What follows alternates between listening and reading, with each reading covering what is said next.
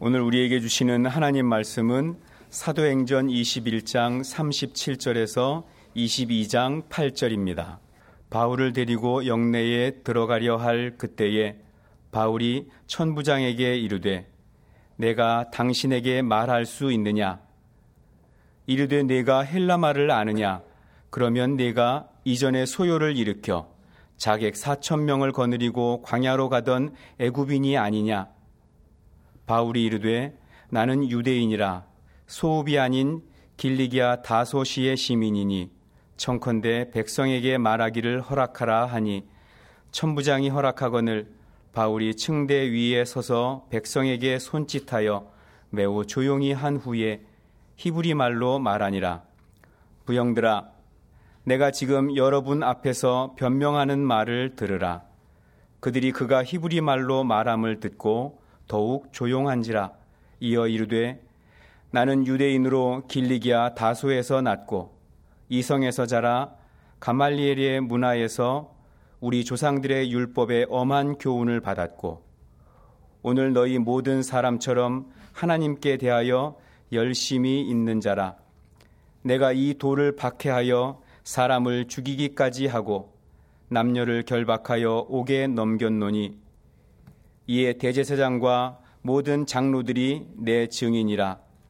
또 내가 그들에게서 다메색 형제들에게 가는 공문을 받아가지고 거기 있는 자들도 결박하여 예루살렘으로 끌어다가 형벌 받게 하려고 가더니 가는 중 다메섹에 가까이 갔을 때에 오정쯤 되어 호련히 하늘로부터 큰 빛이 나를 둘러 비침에 내가 땅에 엎드러져 들으니 소리 있어 이르되 사울아 사울아 내가 왜 나를 박해하느냐 하시거늘 내가 대답하되 주님 누구시니까 하니?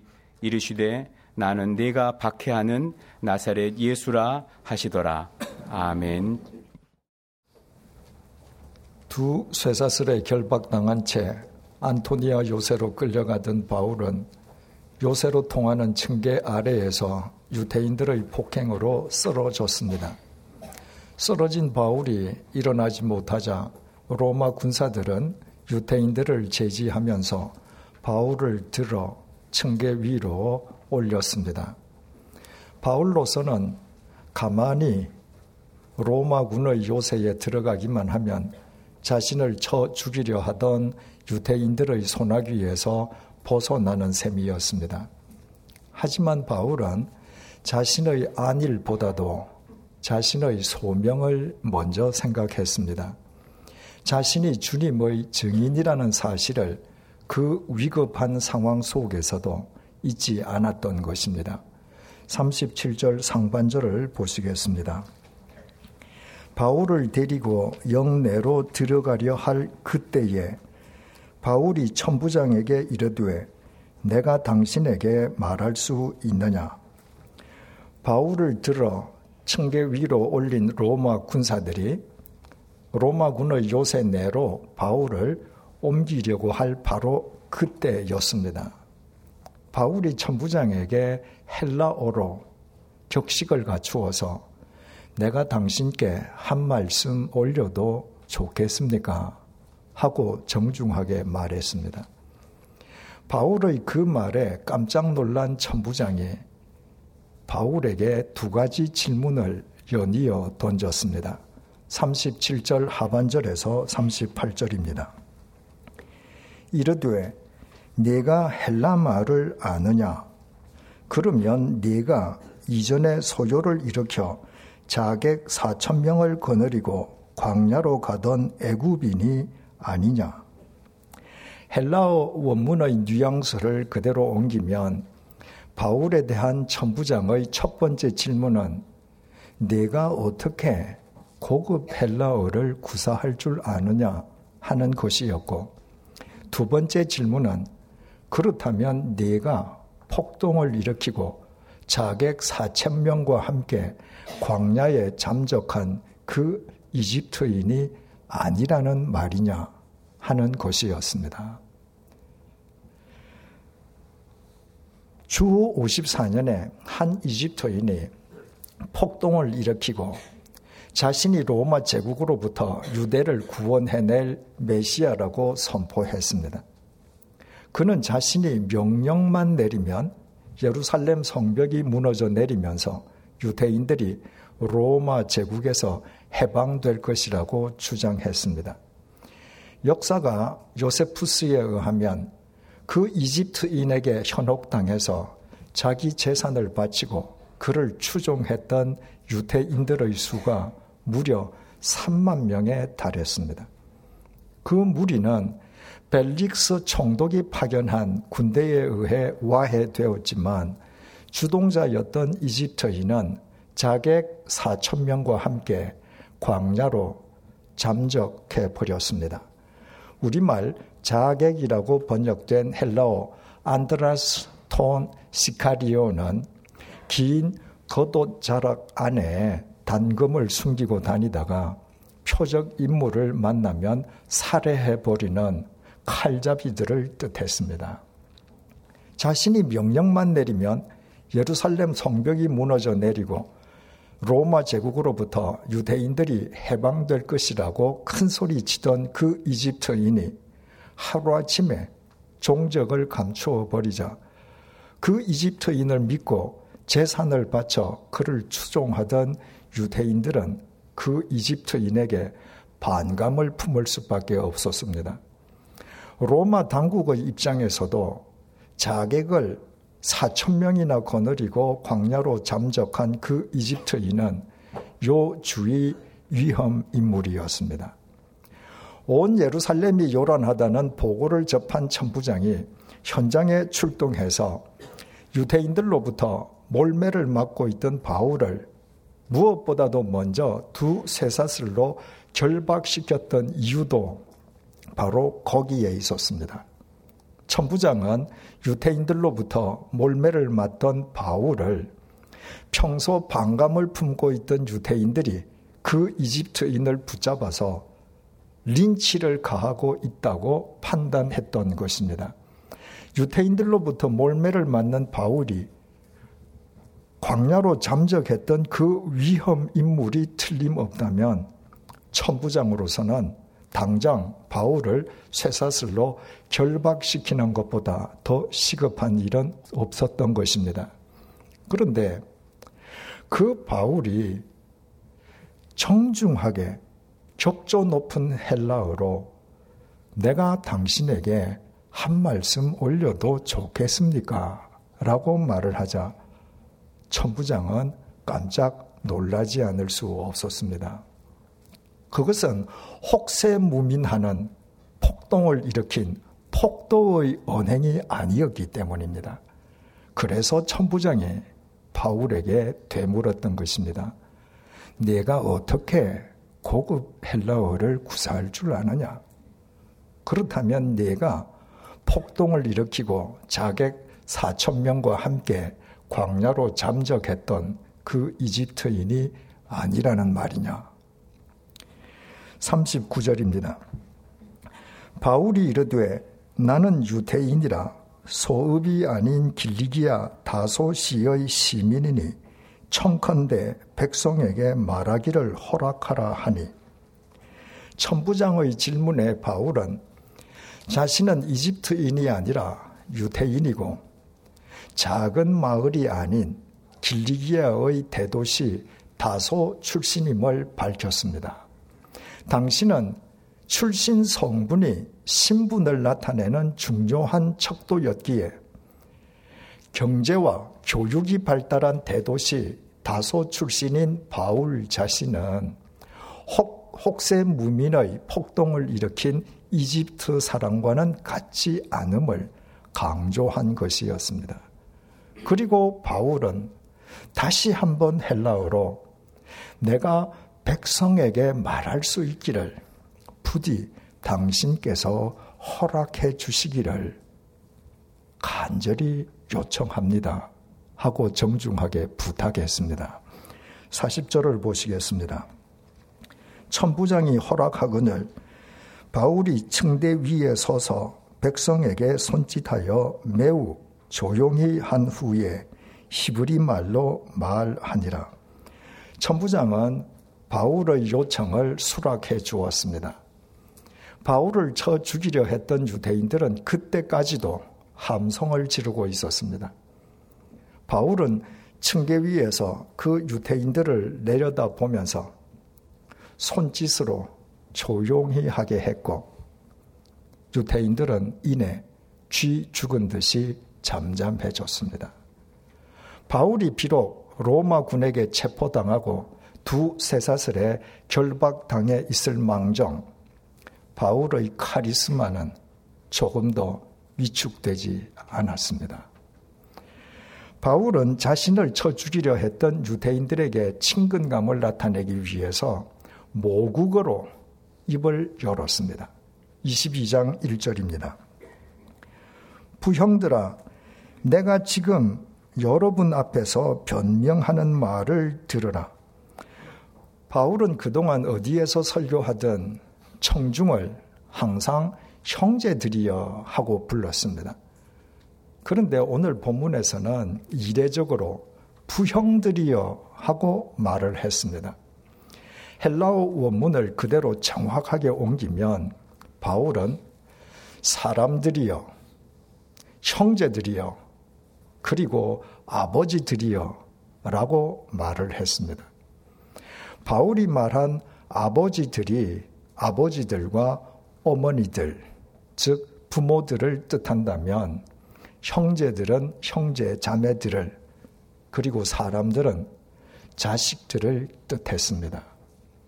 비록 자기 앞에 있는 유대인들이 방금 자신을 쳐 죽이려 했을지라도 같은 유대인인 바울에게 그 모든 유대인들은 다 부모들이요, 형제, 자매들이요, 자식들이었던 것입니다. 2절을 보시겠습니다.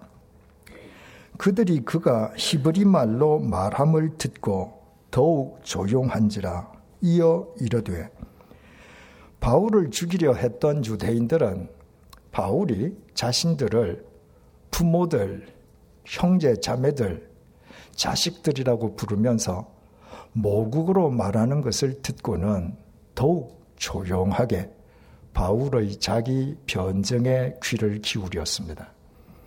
바울의 자기 변증은 우리가 사도행전 9장에서 확인했던 내용으로서 주님께서 어떻게 바울 자신을 구원해 주셨는지를 밝히는 자기 간증인 동시에 복음의 증언이었습니다.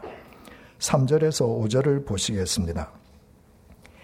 나는 유대인으로 길리기아 다소에서 났고 이 성에서 자라 가말리엘의 문화에서 우리 조상들의 율법의 엄한 교훈을 받았고 오늘 너희 모든 사람처럼 하나님께 대하여 열심히 있는 자라.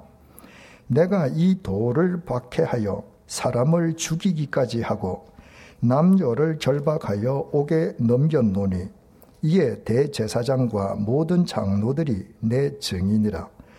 또 내가 그들에게서 다메색 형제들에게 가는 공문을 받아 가지고 거기 있는 자들도 결박하여 예루살렘으로 끌어다가 형벌 받게 하려고 가더니 경제와 교육이 발달한 대도시 다소에서 태어났던 바울은 성인이 되기까지 계속해서 그곳에서 살았던 것이 아니었습니다.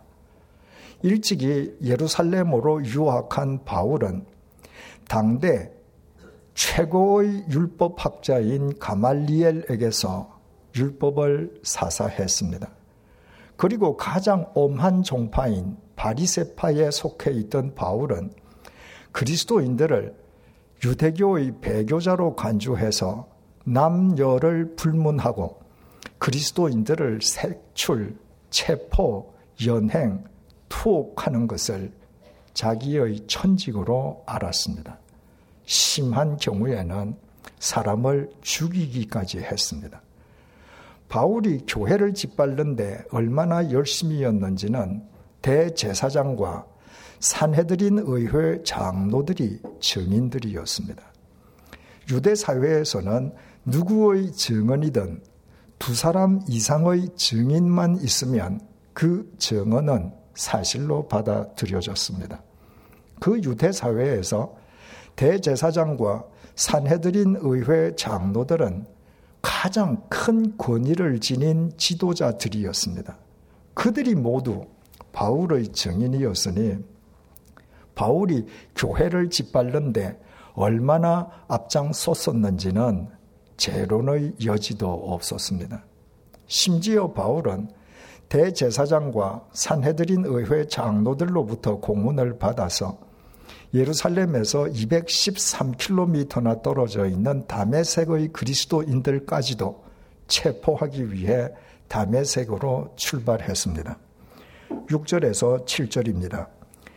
가는 중 다메섹에 가까이 갔을 때에 오정쯤 되어 홀연히 하늘로부터 큰 빛이 나를 둘러 비침에 내가 땅에 엎드러져 들으니 소리 있어 이르되 사울아 사울아 네가 왜 나를 박해하느냐 하시거늘 내가 대답하되 주님 누구시니까 하니 이르시되 나는 네가 박해하는 나사렛 예수라 하시더라.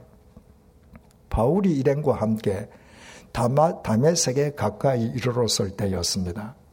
시각은 오정쯤 되었을 때입니다.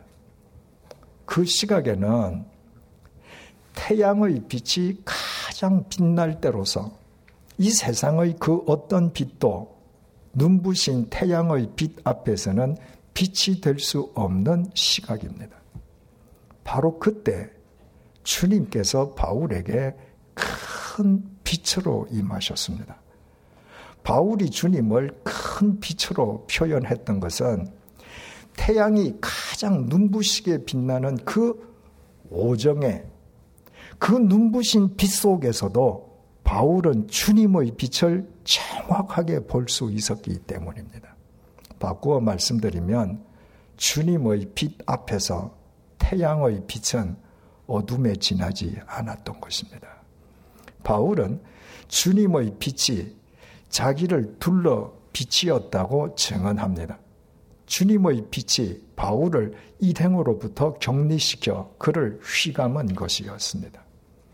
그와 동시에 땅바닥에 꼬꾸러진 바울의 귀에 사울아 사울아 내가 어찌하여 나를 박해하느냐는 주님의 음성이 들렸습니다. 사울은 바울의 옛 이름입니다. 유대인들은 상대를 친근하게 부를 때 상대의 이름을 두 번 연거푸 불렀습니다. 바울을 찾아오신 주님께서도 바울의 이름을 그렇게 두 번씩이나 친근하게 부르셨던 것입니다. 바울은 땅바닥에 꼬꾸라진 채로 반사적으로 주님 누구십니까? 하고 물었습니다. 그러자 주님께서 대답하셨습니다.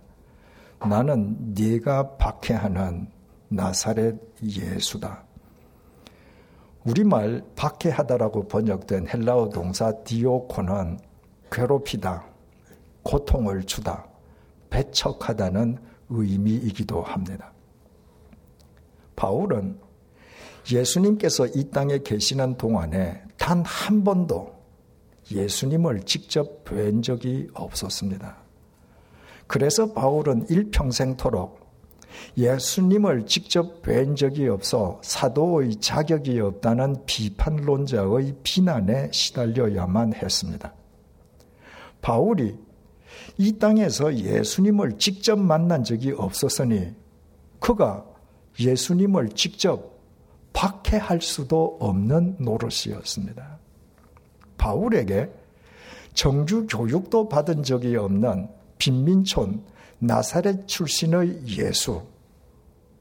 자신이 신봉하는 유태교 지도자들이 신성 모독죄로 십자가에 못 박아 죽인 예수는 하나님을 참칭한 흉측한 범죄자일 뿐이었습니다.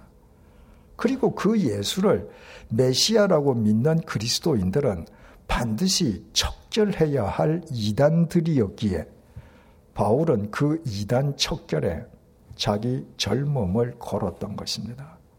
그런데 바울이 수단과 방법을 가리지 않고 척결하려 했던 그 그리스도인들과 당신 자신을 주님께서는 동일시 하신 것이었습니다.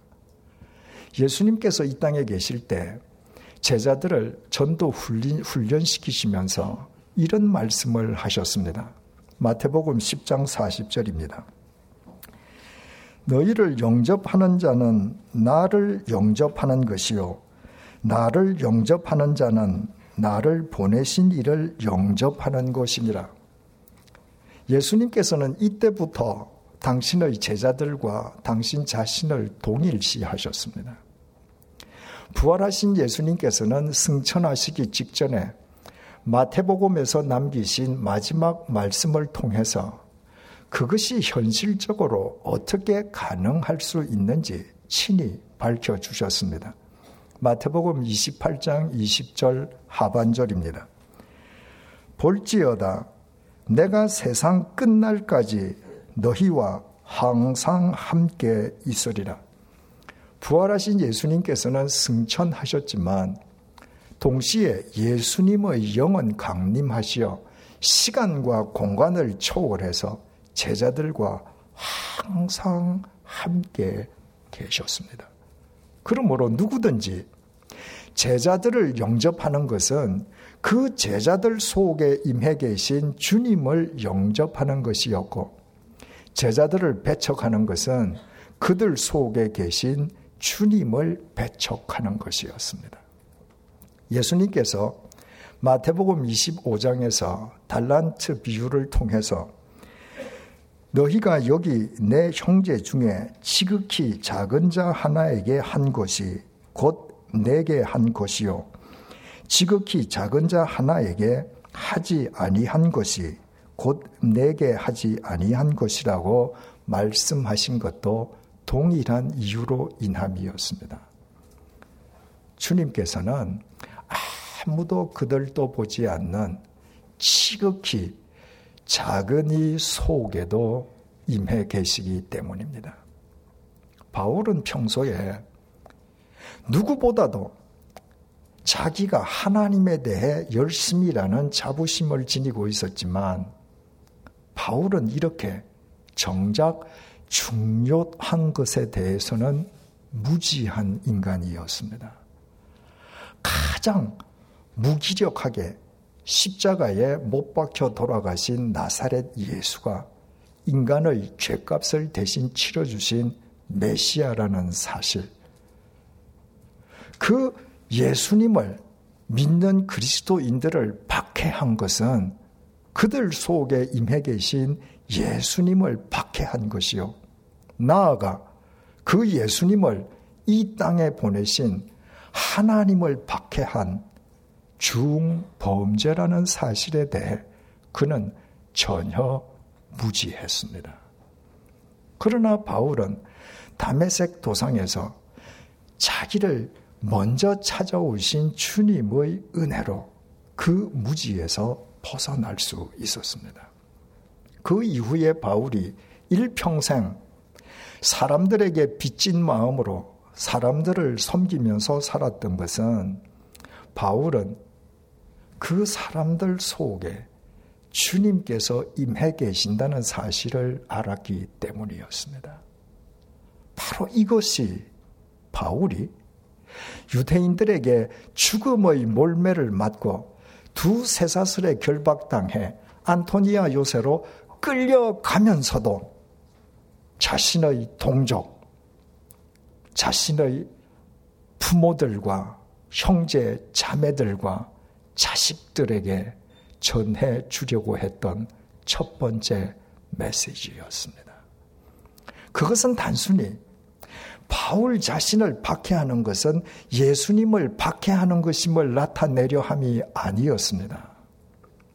누구든지 지닌 것 없고 보잘 것 없다고 해서 자기와 다르다고 해서 그 사람을 함부로 대하는 것은 그 사람들 속에 임해 계시는 주님을 박해하는 것임을 자신의 부모들, 형제, 자매들, 자식들에게 일깨워 주기 위함이었습니다.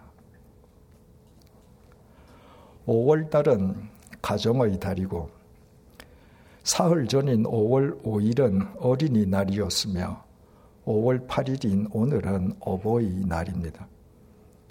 그러므로 오늘 본문을 통한 바울의 메시지는 가정주일, 특히 어린이날과 어버이날을 맞은 우리 모두에게 다시 말해 모든 부모들과 형제 자매들과 자식들에게 주시는 주님의 메시지이기도 합니다.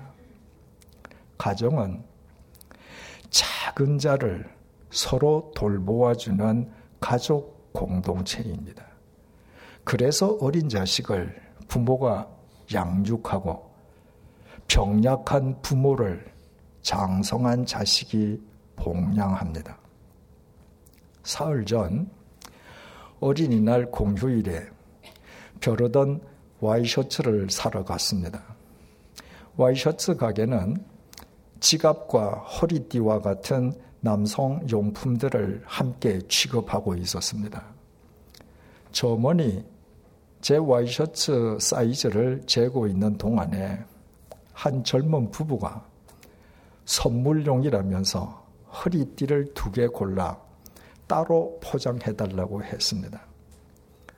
아마도 어버이날을 맞이해서 남편과 아내가 양가 아버지에게 똑같이 허리띠를 선물하려는 것 같았습니다.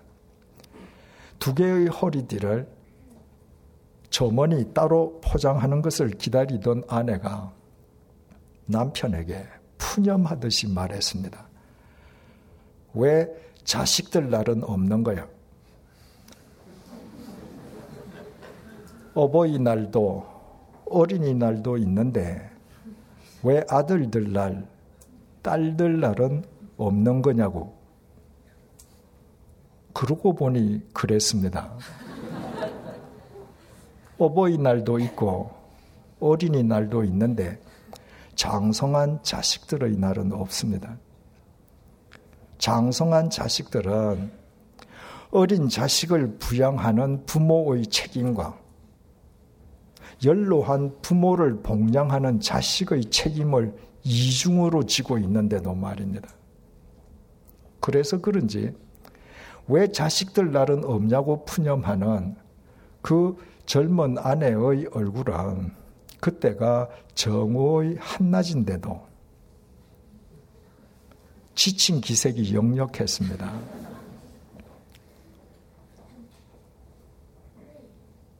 그러나 어떻게 지쳐 사는 사람이 자식뿐이겠습니까?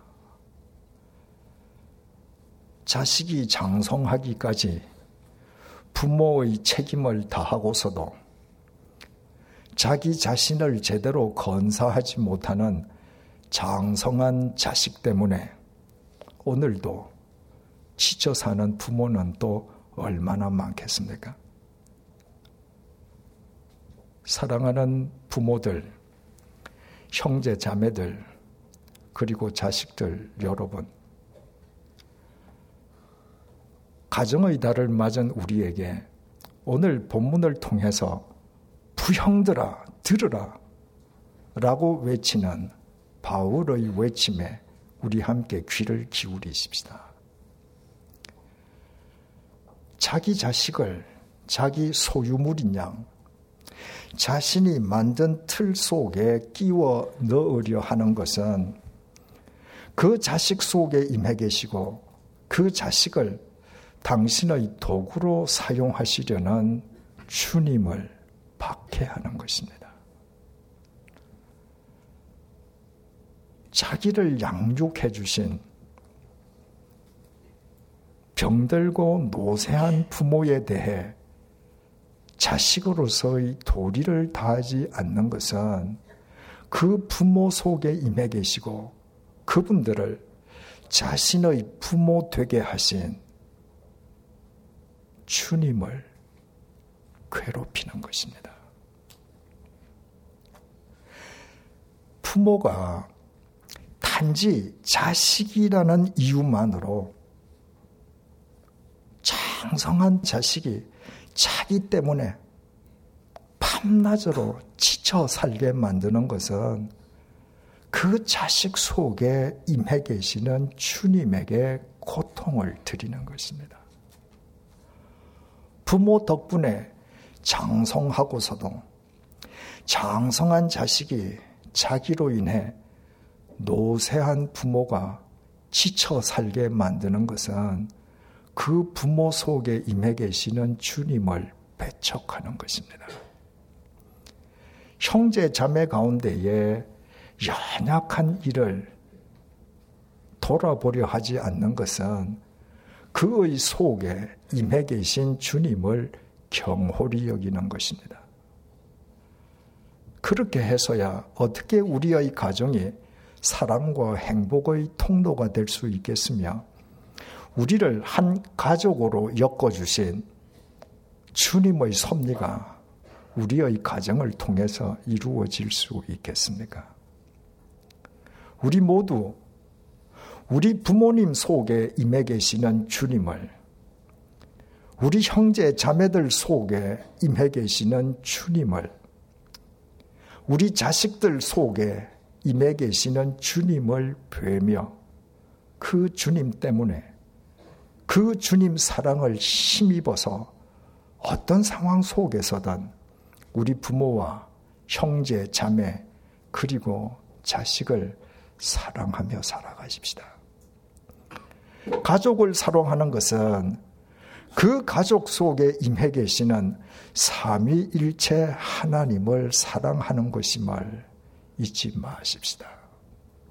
그때 결코 짧지 않은 손을 지니신 하나님께서 우리 가정의 목자가 되실 것이요.